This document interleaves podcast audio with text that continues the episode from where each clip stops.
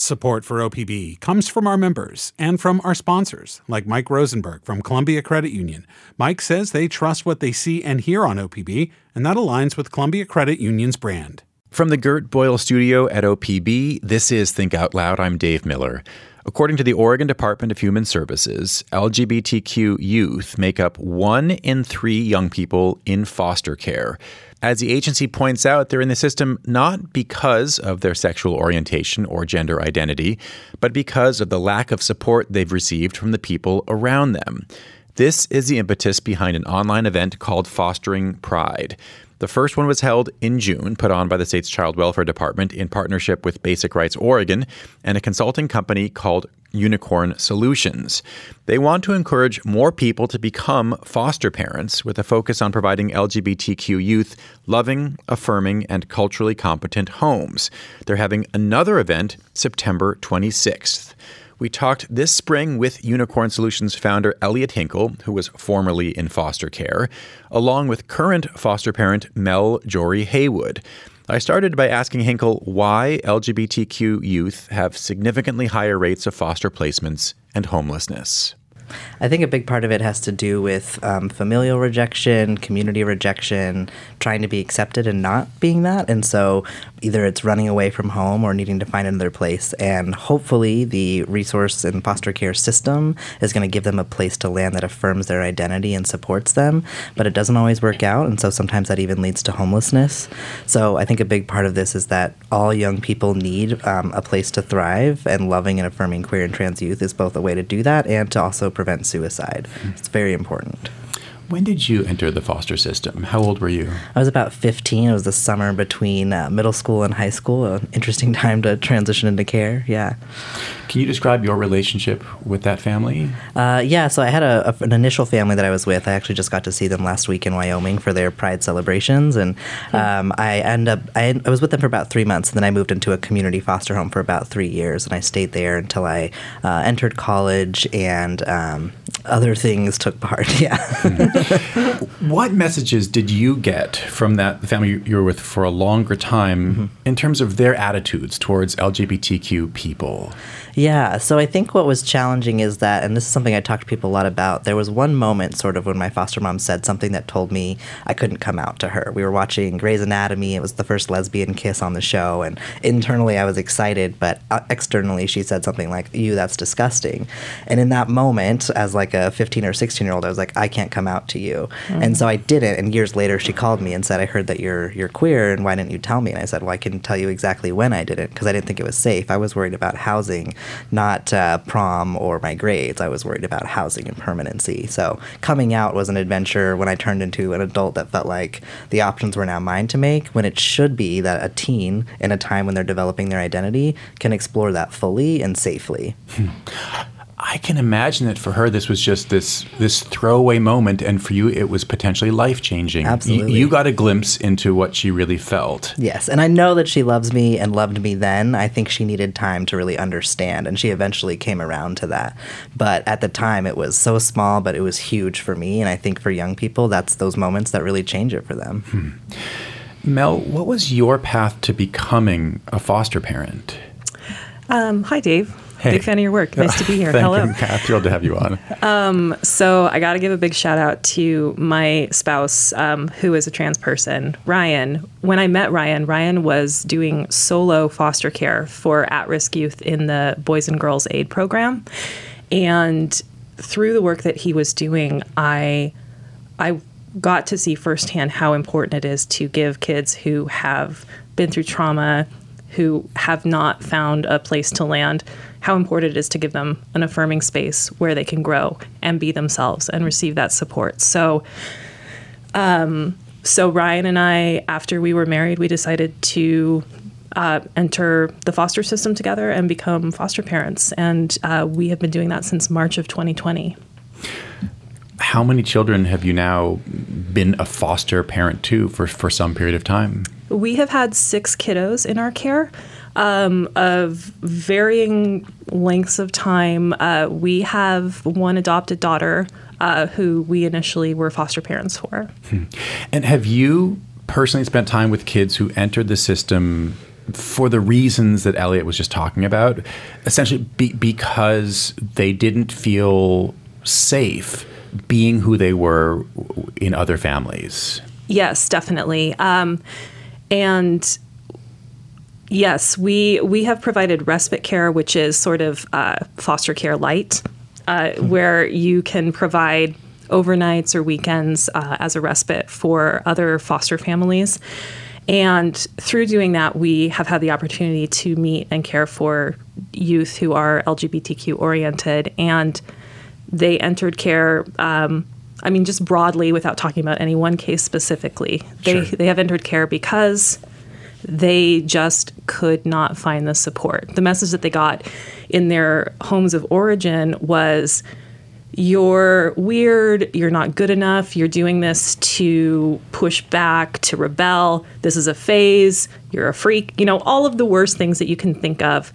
And just not receiving that support. And so that in itself is a trauma experience, regardless of any other factors that are going on. So uh, just seeing these kids in care and in a supportive home that it you know you don't have to be a genius. You just support love give empathy allow that trust to build.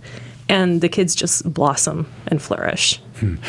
i'm interested in the last part you were just saying mean, because i'm wondering how different do you think that the the support and love you're talking about is is from just the regular love and support that you'd want a, any kid to be growing up with? If that question makes sense, it makes total sense. Elliott and I were actually talking about this in the green room earlier. It's it's not different. Every mm-hmm. kid, every youth deserves a, a love that includes asking questions about who you are, what do you like, what are you interested in, and if it if it doesn't vibe with your personal belief system, mm. you have to be able to pull back and say, well, I am here to support this human being growing into the person that they're meant to become. This isn't about me. So it's it's really not different. There's not a special gold label on LGBT. rainbow label. Yeah. yeah. I mean like we we say that so it's visible and we and we can like be proud of who we are, but youth need the same levels of care and attention. Everyone, you know, is worried about their grades. Everyone is worried about their friend group. You know, they're going to earn their first paycheck. They're going to have to figure out how to do chores. It's all the same support yeah. them. Yeah. I think it's such a gift though too when young people are willing to tell you who they are. When any person shares with you who they are, that to me is such a like sacred gift and mm-hmm, my mm-hmm. hope is that people would shift to a place of like thank you so much for telling me. How can I support you? What is what do these terms mean for you? What can I connect you to? Instead, I think people sometimes are afraid of this information and want to shut it down and that for me is sad because there's a young person in front of you trying to figure out who they are and you have an opportunity to help them figure that out um, and celebrate that. How much support um, do prospective foster parents or even prospective uh, respite care people get from the state? Great question. um, it it can vary, but there is a lot of support available. Um, my family has been fortunate to have a really fantastic certifier, and that is a person who works with ODHS to do a home study, basically make sure that you're a safe place for kids in the foster system. Um, and our certifier, I'm going to call her out, Katie Sherman. Um, she she has been an integral part to us getting support because you know, we've we've had six placements, and, and each of those kids has had a whole different set of caseworkers, lawyers, court appointed specialty advocates, just a lot of different people to work with. So uh, the certifier is really the central hub of getting the support. So you you have an ally who can help you navigate the system. Any anything like DHS is going to have some bureaucracy to navigate, but you can do it and there's help.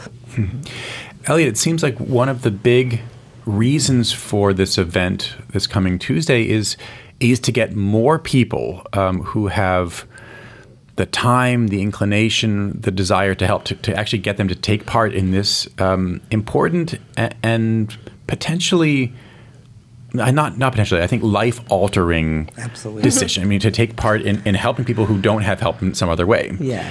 What's your pitch? How do you Yeah. get adults to actually say, I'm going to open my home up? Yeah, I think it's such a gift to have someone in your home and to help them grow into adulthood to successfully launch A gift to, to the adult. a gift to the adult and the youth. I think both people ideally get to um, grow and learn from this opportunity. And when your home is affirming as a young person, you'll be able to actually develop a relationship with that family or that person and to launch into adulthood feeling supported and affirmed. And so I want people to understand that A, we need more placements, we need them to be affirming for young people. And um, as much as there can be challenges in being a resource parent, I think many of them are the same challenges any parent faces. And there's so much reward to sort of helping someone get into adulthood successfully. And so, how can we help convince people to say that, like, this is a journey that may be challenging at times, but really is going to pay off and give you a lot of joy, a lot of self reflection, a lot of even new connections in family and um, experiences you would have maybe never had? Um, what a gift to give to that young person as well. How do you think about family reunification Mm-hmm. in the context of the the kind of uh, intolerance that we're talking about Mm-hmm. here? Let, let's say that we're not talking about you know serious substance use issues Mm-hmm. which are leading to that version of of mistreatment. We're talking about someone not accepting their kids for who they are. Mm-hmm. How, do you think about unification in that context? Yeah, I mean, I think when I've talked to young people across the country about if your family had received uh, services around reunification and supporting and affirming you, would they have taken place in them? A lot of them have said, sort of, I'm not sure, maybe, um, because it's hard to understand and even imagine that when it hasn't gone well. But I think for plenty of youth, they're also like, it would have been great to see my parent engage in that process. So if there had been a process to say, I, I want my family to get it, can we get them counseling, support, information? I think for a lot of young people, when that healing does happen, it's so huge and reparative. So for me, I think it's important that we give that opportunity. For me, the first priority of foster care is reunification first. If we can get a young person back to their family, let's do that. So if you want to become a resource parent, you may not be the forever parent, but you may still actually be in their life for a lifetime. You might be a mentor or a community connection. Hmm. I mean, this gets to a broader question that I, I don't expect anyone to have a magic answer for this, but hmm. obviously it would be better if all biological families with queer youth were were supportive and loving. If they created homes where their kids knew that they belonged, mm-hmm. how do you make that more likely? Yeah, I think giving people access to information and exposure. When I've, again, gone across the country and talked to people, I've sat down with um, cisgender men who have questions that just are needing to be answered, but I think there's this fear of someone's going to cancel them, they're going to get it wrong. But often they just needed information to sort of get that much closer to being supportive and affirming. So when we, when I can take the time to be patient and say, let me clear this up for you, let me answer these questions, I can see people year after year that I reconnect with sort of grow in their understanding and ability to affirm.